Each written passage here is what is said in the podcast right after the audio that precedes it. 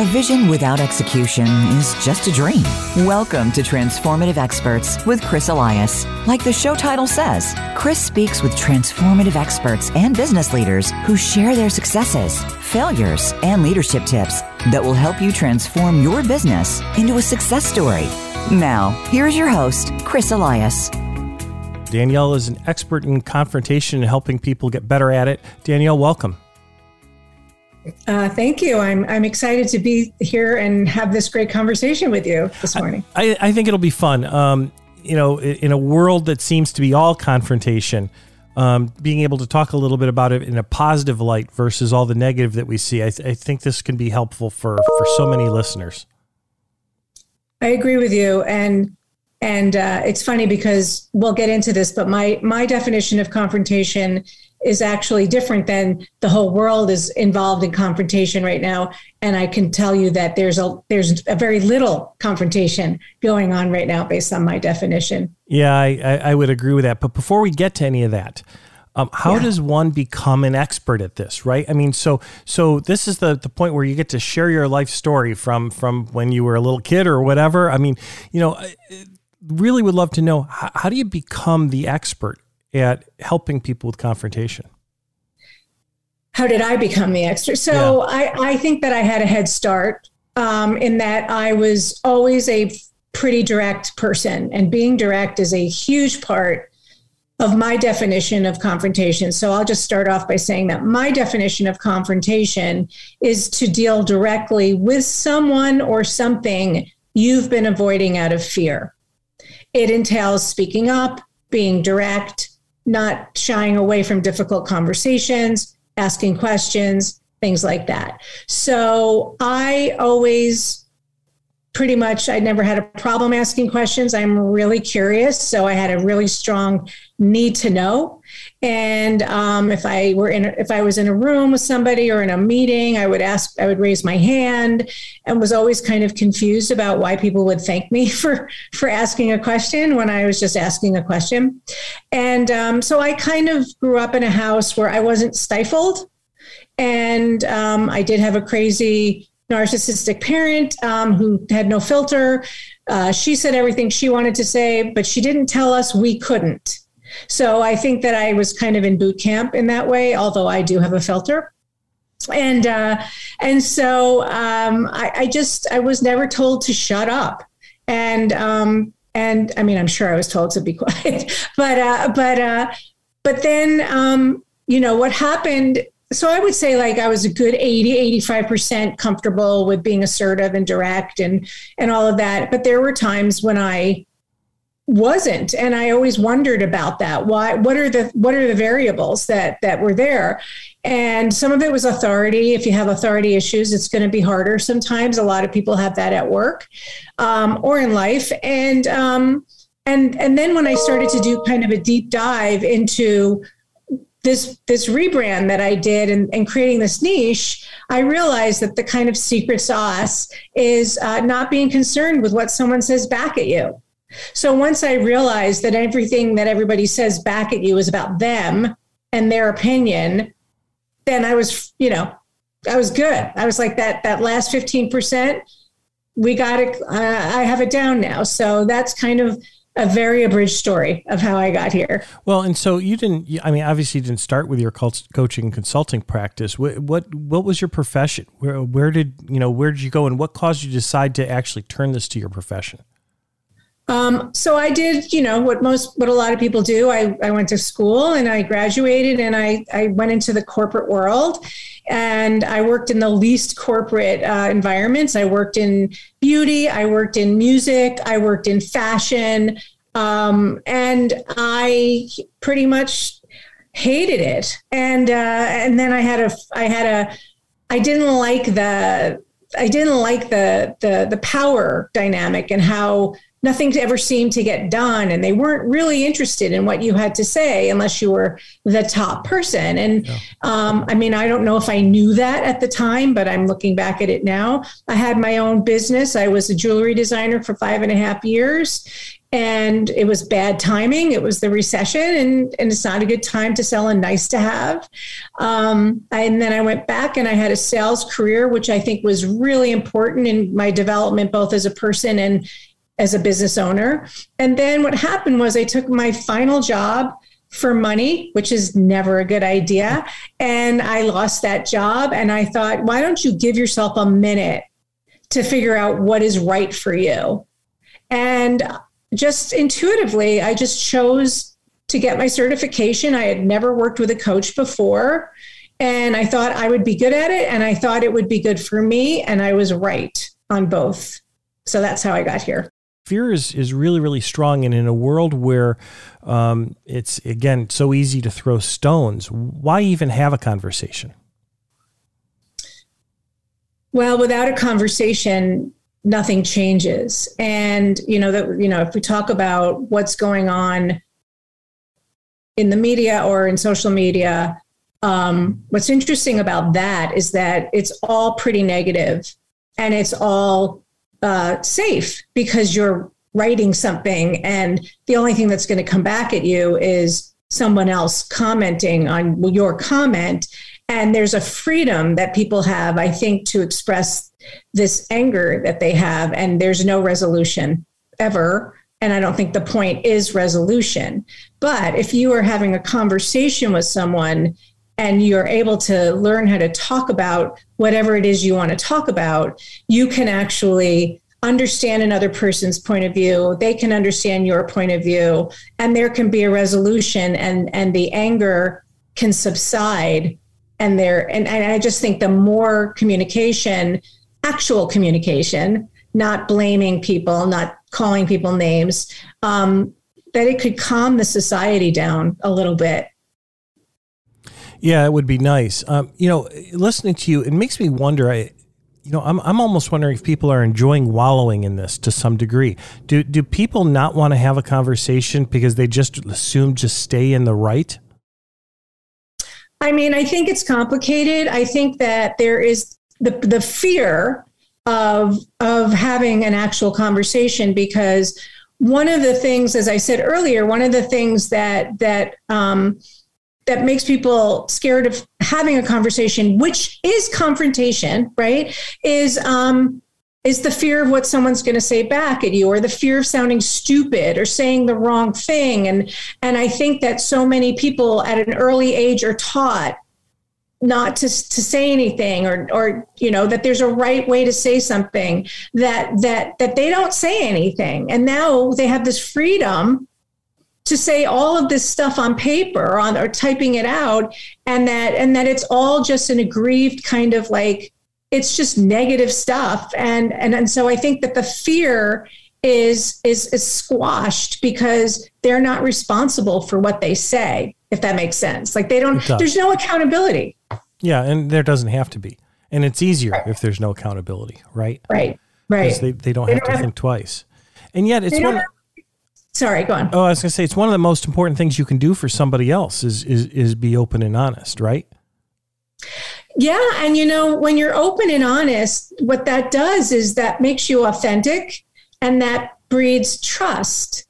You know, I am very authentic and I'm one of those people that my entire life people have spoken about all these things that are that are somewhat private and i didn't know that was unusual. That was just my life. And and it was because i think that i am candid and that by me being candid i'm giving you permission to be comfortable with that because i'm starting it. And and i think that that it's really important that and, and the fear just goes away. And people have said you know i've never talked this way to anyone in my life. And i and i'm like yeah i know. I'm, I'm that person who uh, who will allow that. But i think that it would be so there's just so much people need people need to feel heard and seen. That is a primal need and connection is primal. It's it's it's one of the it's the most important thing. And we don't have that right now. Yeah.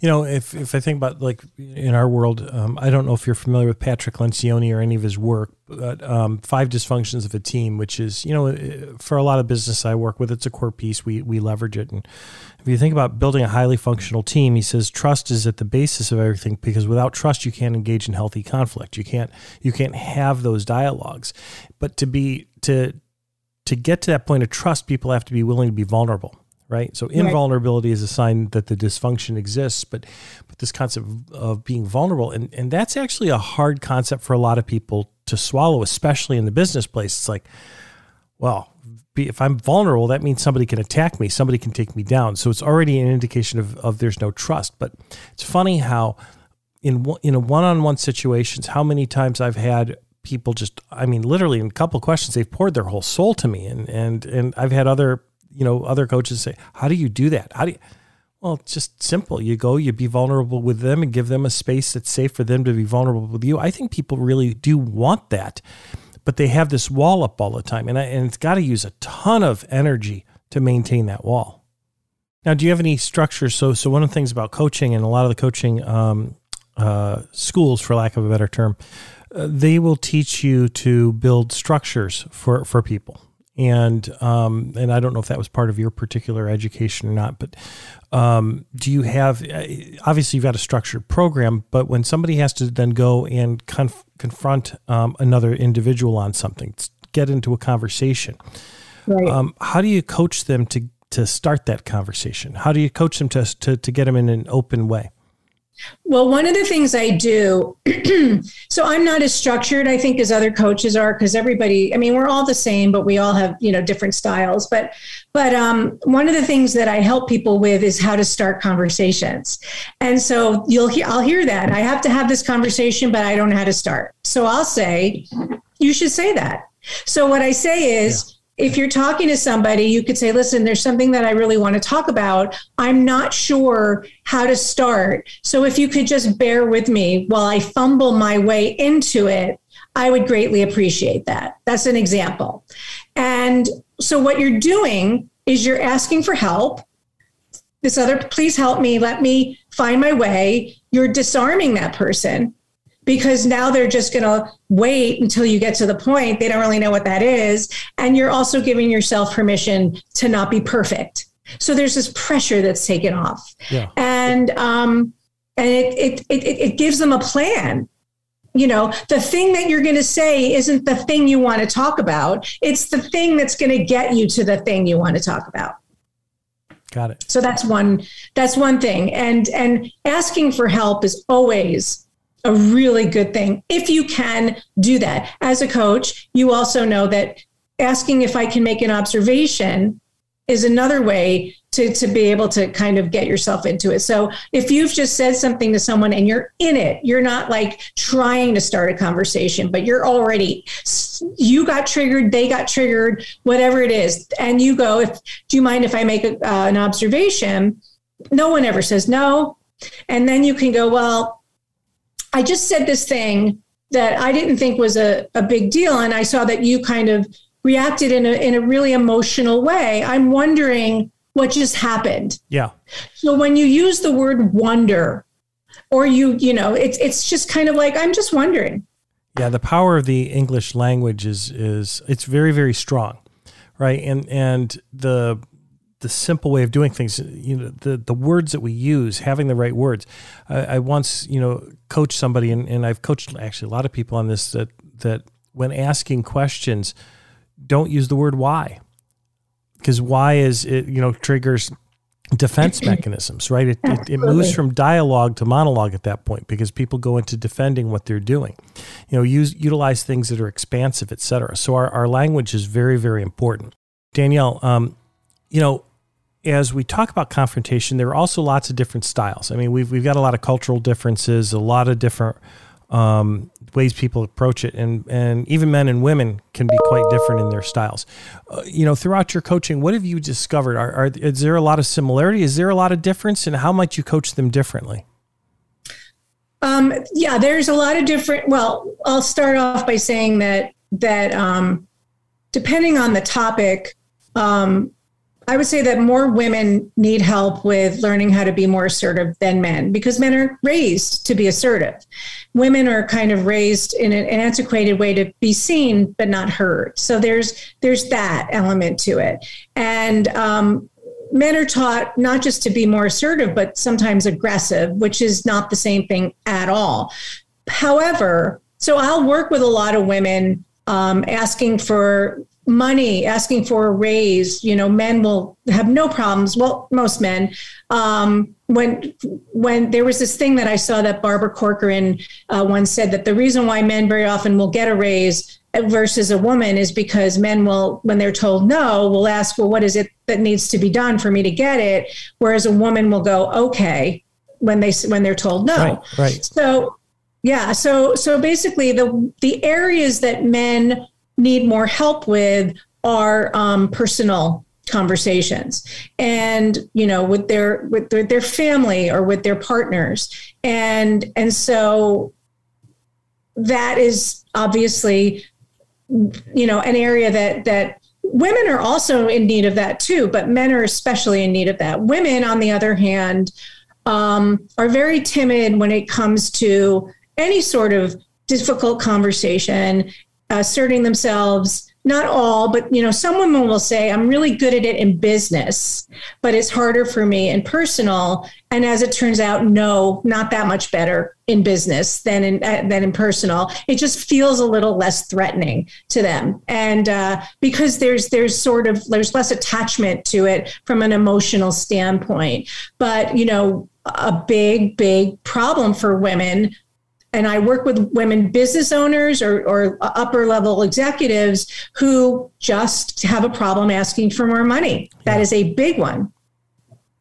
And so uh, I talk about money a lot. I mean, money's arbitrary, it's just a number.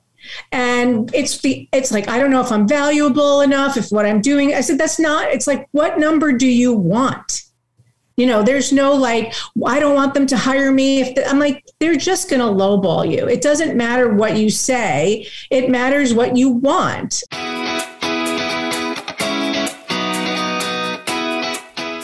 It's time to transform your business with the help of the Execution Culture, co written by your host, Chris Elias. Make your company smarter, faster, and stronger with real world advice on culture leadership, and execution. The Execution Culture, available now on Amazon. Is your company or team struggling to achieve the results you would like? Optimize your life, your team, and your organization through clarity, purpose, and action. At Nexecute, we have over 100 years of combined experience leading organizations and coaching individuals to achieve their vision. We design a customized approach to ensure successful execution and optimize your results. Connect better, grow better. Take the next step and give us a call for a free consultation with your host, Chris Elias. 888 378 8808. That's 888 378 8808. Keep the conversation going. Follow your host on Instagram at Chris Elias Official and on Facebook and Twitter at The Chris Elias to discuss your own business transformations and get real world advice on culture, leadership, and execution. See you there.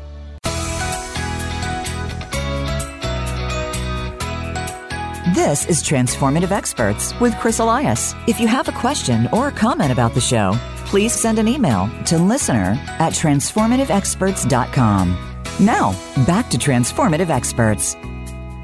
Evan is the CEO of Recruiter.com, um, an expert in, in what's going on in the employment world, if, if nothing else, and, and um, how to find great people. Uh, Evan, welcome to the show this morning. Hey, Chris, thanks so much for having me on your show. You know, so you know, I'd love to spend a lot of time, obviously, talking about what's going on. You know, and and and the topic of people is so so big in, in companies right now. But as our listeners know, you know, this show is really about you and transformation, and and you know how you've helped others, and it always starts with your particular story. You've had a, a great string of success. Nobody becomes a CEO of a company like Recruiter.com just out of the blue. Um, and so what, what I'd love you to do is to share your story with our um, li- with our listeners this morning. Uh, sure. Thanks so much, Chris. Um, so you can't tell what I look like, uh, but I'm uh, not a young guy, uh, 54 years old. Uh, my story is I started my first company uh, in 1989, uh, right out of NYU Business School in mobile computing. So, mobile in the 90s does not look anything like you see now. Um, and that's what we did in the 90s in a variety of different industries and segments. it was a lot of fun, worked with some great great people, great companies.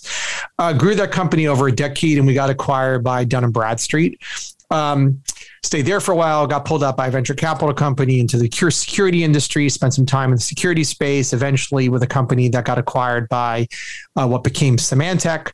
Uh, went back into mobile uh, shortly thereafter with a company that was acquired in the payment space by Verifone. So I spent about a decade in the payment space. Um, and then uh, most recently, I was with a company on Silicon Valley uh, doing uh, smart terminal payment space. That company got bought by GoDaddy about a year and a half ago. Um, and uh, I, I, love technology, love platforms really as an operator. And a little over three and a half years ago, I got introduced by one of the primary shareholders of what is now recruiter.com uh, to, gee, we've got this asset called recruiter.com uh, what can we do with it? And recruit.com uh, was a uh, an online media company, so a digital online media company. So we think of a destination site for all things recruiting related. So salary information, three articles a day, uh, monthly magazine, uh, digital magazine, uh, four, uh, 3.5 million social media touch points, 48,000 Twitter followers, really huge uh, in that regard. And it made money selling ads to this overall network itself. And my theory was, and uh, with along with the founders of the company, is, hey, instead of the audience being the the customer, let's make the audience the product, and let's make make this audience of recruiters uh, a, an expert network of recruiters and really capitalizing on their experience to really address what is a giant, huge industry, which is talent acquisition. And that was the original premise. Um, and we've been growing, you know, really rapidly ever since. Uh, just to give you some numbers, we did about two million dollars, you know, before I joined.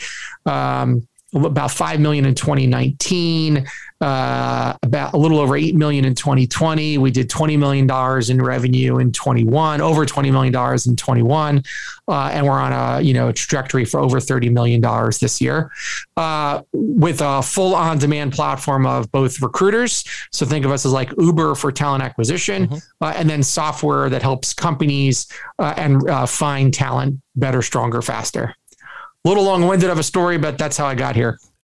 And it's funny how how many companies I think almost see people as a cost. I mean, I, I, watch a labor cost. You know, we, we have all these all these terms that do there. They don't think necessarily in terms of the investment that they're making and the and and how to leverage the people to move forward. It just in in a lot of cases seems like a means to an end. How do you address that? Uh, yeah, I, I agree. You know, where the, the language has to change. Note that we call it talent, right? It's talent acquisition. It's not fill the seat, right? Right. Let's go get a butt in the seat. Uh, it's not. It's about talent. It's about how do we ensure that we have a steady flow of talent into into coming into our company. You know, how do we do those things? Um, look, I, I I think that more than ever, people are companies are recognizing the value of their people, and you realize it because they're leaving faster. They're leaving at a, a, much faster rate than they were ever leaving before. Um, and you know, let's start at the end. Uh, it used to be that if I hired Chris, uh, I'm done. I don't have to think about Chris for another six months to a year, right? Chris will be for a year. We're done. We're locked and loaded. And next year, I'll wait for Chris to come ask for a promotion and then I'll address Chris, right? And if I'm a more seasoned company, okay, we have formal reviews once a quarter, all these other things.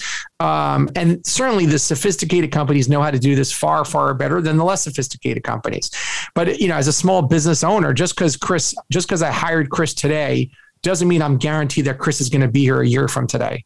And so I need to start thinking the way the bigger companies think. What's the progression? Uh, how do I ensure that I am creating a great environment for Chris?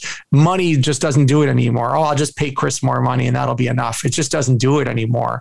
So I, I think there's this recognition. And, and the best way to think about it is these are these are not new things. These are these have always existed. They've just existed at much larger companies, and now they have to cascade down to smaller companies.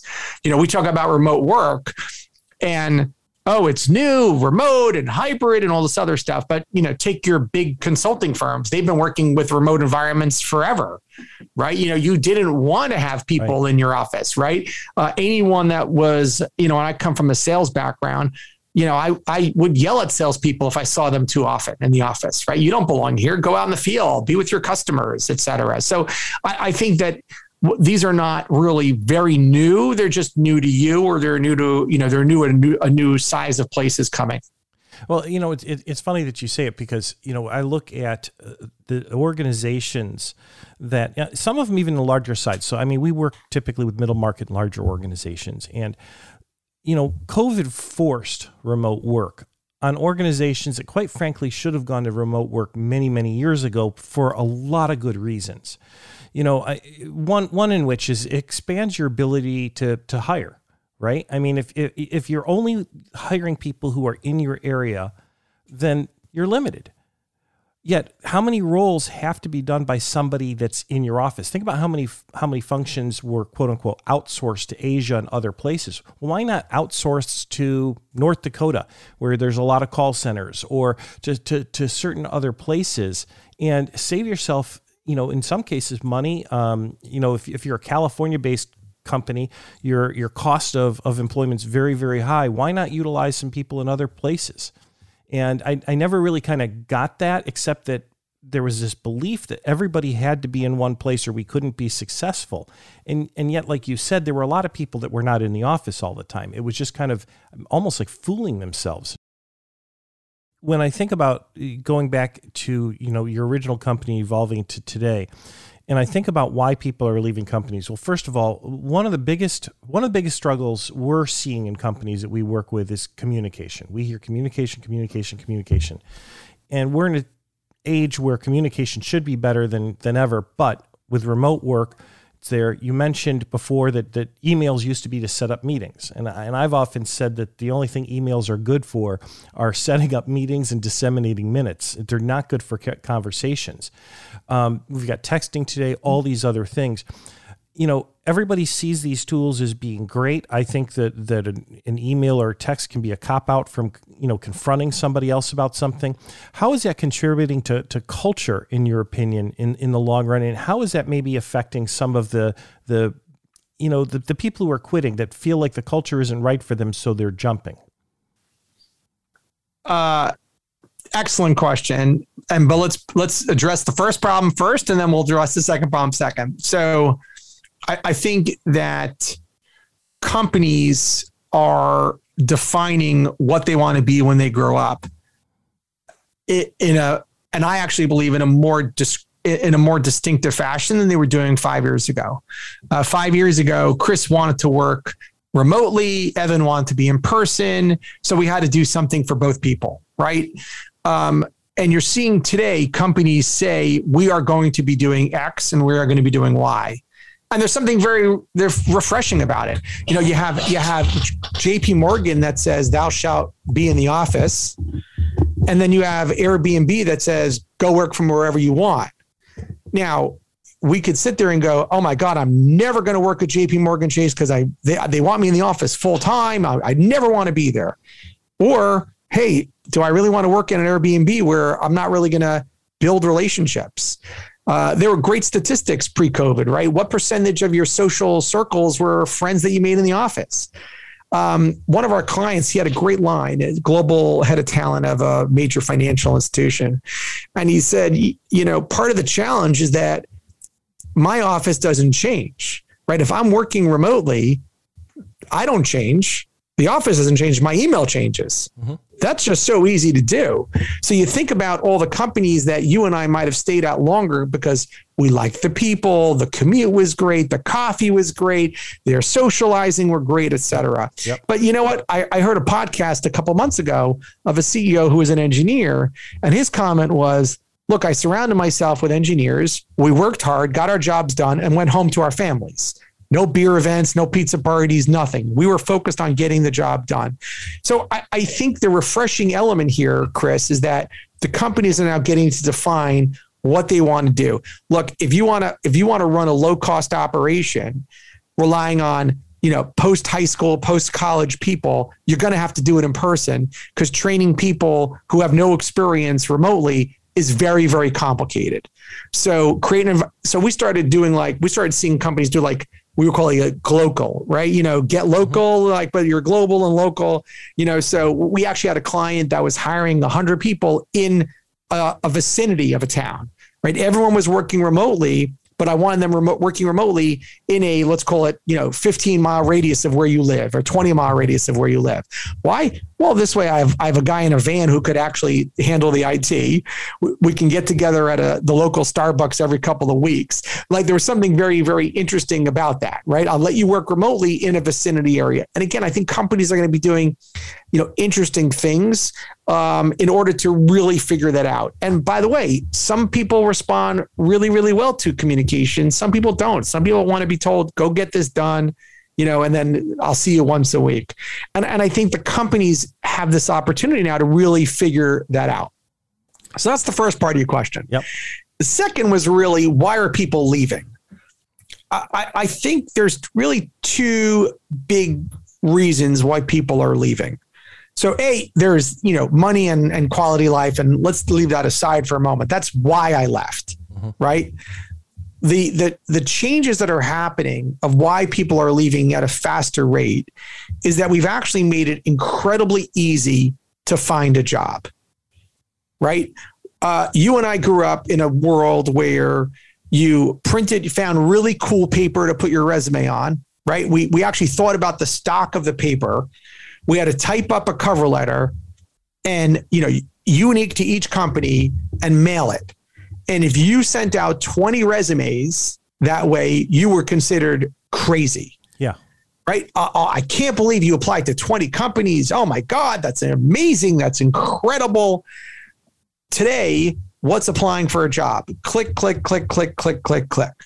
Right. We've made applying for a job a one check click out, like buying you know, like buying a t-shirt on Amazon, that's how fast you could apply to a job.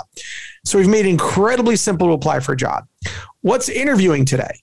Like you and I grew up in a world where interviewing, like the interviewing, you, you had to put on a bring a suit to, to work. You had to lie to your boss and tell him you had to go to a funeral. Like there was a whole cloak and dagger system involved in that process. Forget about if you had to get on an airplane. What's interviewing today? A 15 minute video screen, yep. piece of cake um, if I'm allowing you to work from anywhere, there's no geographic, there's no job that's geographically undesirable anymore. So I've made it so simple for you to find a job. So the expression, Chris, of finding a job as a full time job would not be invented today. That would not be authored today. In fact, I would tell you that the expression should be finding people as a full time job. Yeah. So the only thing, the only thing that kept you at your job, right, is the stigma of leaving a job too soon. Mm-hmm. The only thing that's been removed. The job hopper economy is here to stay. It was coming fast and furious from Silicon Valley and where a lot of things originate. So if you saw if you saw a resume of a of, of someone who in 12 years worked at four companies in Silicon Valley, you would say that must be an awesome software engineer. That must be such a talented person. In fact, if the opposite is also true, if you saw a software engineer that was at one company for 12 years and it wasn't Facebook or or Microsoft or Google, you would say, uh, "Wow, that person's probably stale. What's yeah. wrong with that What's person?" With so that is now moved to the rest of the world, uh, certainly the rest of the U.S. In fact, you know, you and I had parents that said, "Suck it up." You got to stay there for at least three years, at least four years. Your first job. Don't you don't want to look like you left it. Millennials now, the, the, a statistic came out: sixty percent have no problem leaving a job within the first six months. I saw an article uh, about a month ago, Chris, that said 25% of the people in this survey of millennials that they were serving would rather quit their job to no job than work at a job they didn't like. Mm-hmm. Incredible. These are just incredible things. So, why are people quitting jobs? Because they can.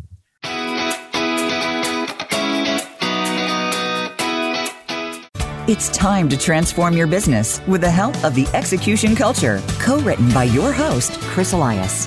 Make your company smarter, faster, and stronger with real world advice on culture leadership, and execution. The Execution Culture, available now on Amazon. Is your company or team struggling to achieve the results you would like? Optimize your life, your team, and your organization through clarity, purpose, and action. At Nexecute, we have over 100 years of combined experience leading organizations and coaching individuals to achieve their vision. We design a customized approach to ensure successful execution and optimize your results. Connect better, grow better. Take the next step and give us a call for a free consultation with your host, Chris Elias. 888 378 8808. That's 888 378 8808. Keep the conversation going. Follow your host on Instagram at Chris Elias Official and on Facebook and Twitter at The Chris Elias to discuss your own business transformations and get real world advice on culture, leadership, and execution. See you there.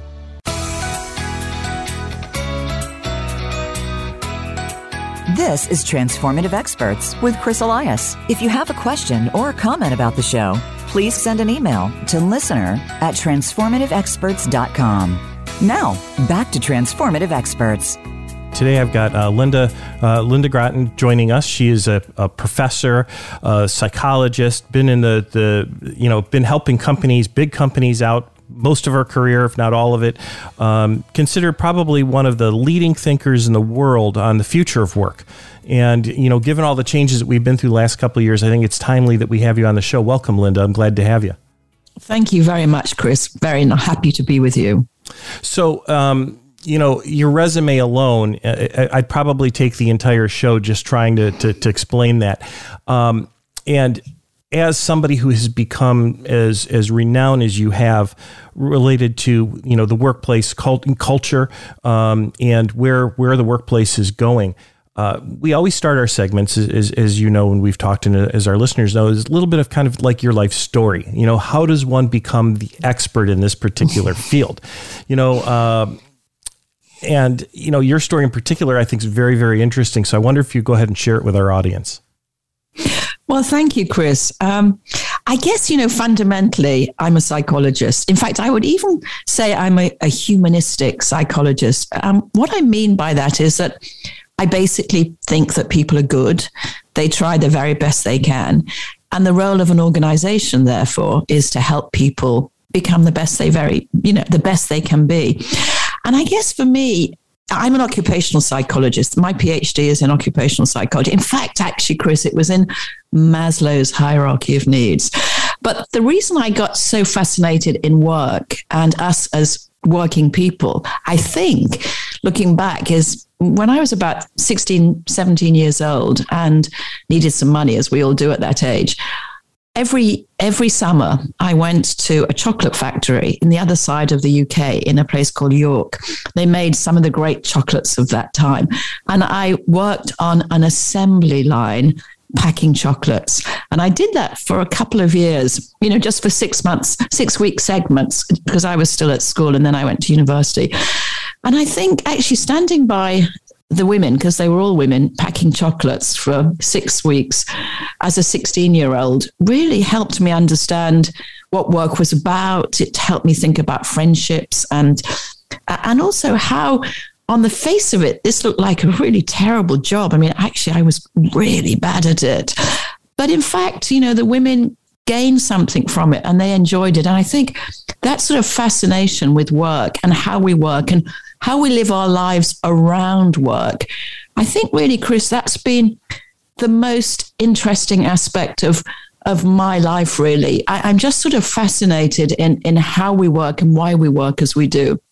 And i'm also sort of fascinated in how that relates to families to communities and neighborhoods. And i do think it probably started in that chocolate factory in york all those years back you know, I'd love to know more about about your attitude on you know intent and and the necessity of alignment of values for friendships. Well, I think values are really important. Um, I think actually, you know, one of the one of the marvels of of living is to have diverse friends, you know, who come and push you towards thinking in different ways. And so, I, I for example, I've got friends who are very different from me in terms of my political, you know, views and background. I've got friends who might, who, who you know, who's who, who are more, for example, commercially focused than I am, or m- more focused on money than I am. But I think that that diversity is really important. So I don't think for me, anyway, Chris, there's you know a tight definition of what is it that I would be prepared to have as a friend in terms of their values. But of course, there are sets of values that I would find more difficult to you know, to acknowledge or appreciate or to have a friend who had those values. So I think it's a little bit about also the diversity of experience. And, and I felt throughout my life, Chris, that one of the things I love more than anything is traveling. And I've been to so many places. Uh, and, and part of that is because I love seeing people living in different ways, having different sets of values about what's important to them. Take take Japan for example, which and it's a country I spend quite a bit of time in. You know, Japanese values about work, for example, or about the role of women. I don't particularly agree with them, but I find it very fascinating that people have, you know, different values than I have.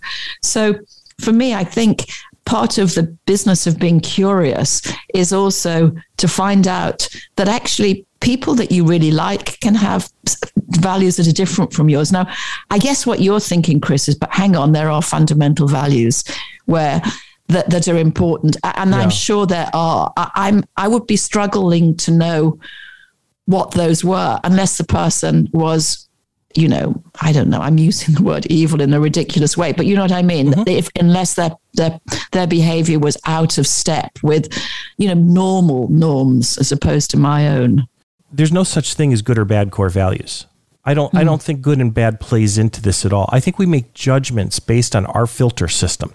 So if if if if I like you, um, I might say, you know, Lynda's got great core values. And if I don't, I might say she's got bad core values. Well, they're not good or bad, uh, but there is such thing as good or bad fit when it comes to mm-hmm. relationships. And I mm-hmm. think greater values alignment allow for better fit. And I'd love to mm-hmm. know your thinking. And and have you done any work on that? You know, with the corporations, the consulting you've done, and even back in the British Airways days. Well, um, I mean, obviously, values are really important in organizations. The, the, the, values that I'm I write about the most, I guess, is about cooperation, which yeah. is to say, are you in, you know when you move into a situation are you do you want to compete or do you want to cooperate mm-hmm. and and in my view organizations that value cooperation and also that value innovation are much more likely to succeed. And, you know, I wrote a book, Hotspots, which I then named my consulting practice after, which really was about the power of cooperation as a fundamental value. And it's interesting that the notion of cooperation has played through, right the way through my my working career and indeed I suppose my personal life as well the idea that that bringing people together, that asking people to talk about things that are important to them. So, so for example, Chris, one of the one of the things my uh, consulting practice HSM does is that it's we've built the capacity and, and the technology to, to, to bring up to 100,000 people together to talk about an issue that's important to them online, a facilitated conversation. And we've been doing that for about five years now. And I think the, the chance for people across the world to talk to each other about something they really care about and then to build greater insight and cooperation. I think that's a wonderful value. Yeah, it's you know certainly we know companies you i'm sure you've you've experienced seeing where where that's not a value right? That that that it's about inner competition and it's all about me and all that. And and you know some of them have had some success but i see others that don't. Um, I, I start wondering when I hear things like cooperation from you, and you know, I hear you know, some companies might say teamwork. They may use some words that are different, but basically the same kind of thing um, if it falls into a category called permission to play. So one of the one of the thought leaders I really like is Patrick Lencioni. I don't know if you've read mm-hmm. any of Patrick's stuff, mm-hmm. but, you know, and he talks about different values. He talks about you know core values are those essential tenets we don't give up on for anything. But then he says there's a, there are some other types of values that can exist in companies, and one of them is permission to play. And permission to play is a value that just has to exist, right? And so I start thinking about things like integrity as defined by you don't steal, you don't hurt other people, those kind of things. That's that to me is permission to play. And does that actually operate at even a higher level than a core value? Because you absolutely have to have that value. And I wonder if mm-hmm. cooperation mm-hmm. falls in that category. Mm, yeah. In fact, actually, when you said permission to play, Chris, I actually thought you meant actual play. Yeah. Um, because I, I'm also very playful. So I would, I always want permission to play. I remember, uh, you know, I've been teaching for many years now. And as much as possible, I like my teaching experiences to be playful. I think that we learn most when we're in a playful mode. Um, and we learn most when we're open to new experiences you know, it, it, we we do, and I, I also think that that that translates to it translates to just a better. Um, how should I say it? Better attitude, right? Uh, at the end of the day, people, uh, if they're if they're playing, if they're happy, if they're having fun, I think they're in a much more creative state of mind. Yeah, absolutely, absolutely. I've just spent uh, a, a week with some of my grandchildren. and my husband was amazed at my capacity to play with a two year old. Uh, for a long time because I, I just think play is great. And and the more that people laugh and you know eat nice food together and go for walks together then the more that they can you know the more they flourish. And and, and actually one of the questions we're asking about hybrid work is as we think about working at home versus working in the office could the office be more a place of play rather than just a place where you sit and put your headphones on because it's so noisy and get down to doing your emails? And I, I think there is there is a you know an increasing view that the office could be a place of cooperation and play, but that probably means we have to redesign offices, and we probably have to think more about the neighborhoods and communities that they sit in. But that's another curiosity for me at the moment, Chris. I'm interviewing people from a, a number of the largest um, uh, architectural firms just to get a sense of how they think about space and how you think about working, playing in a space. Yeah, you know, it's it, it's really something to think about because how does play look in in places that right now are pretty serious?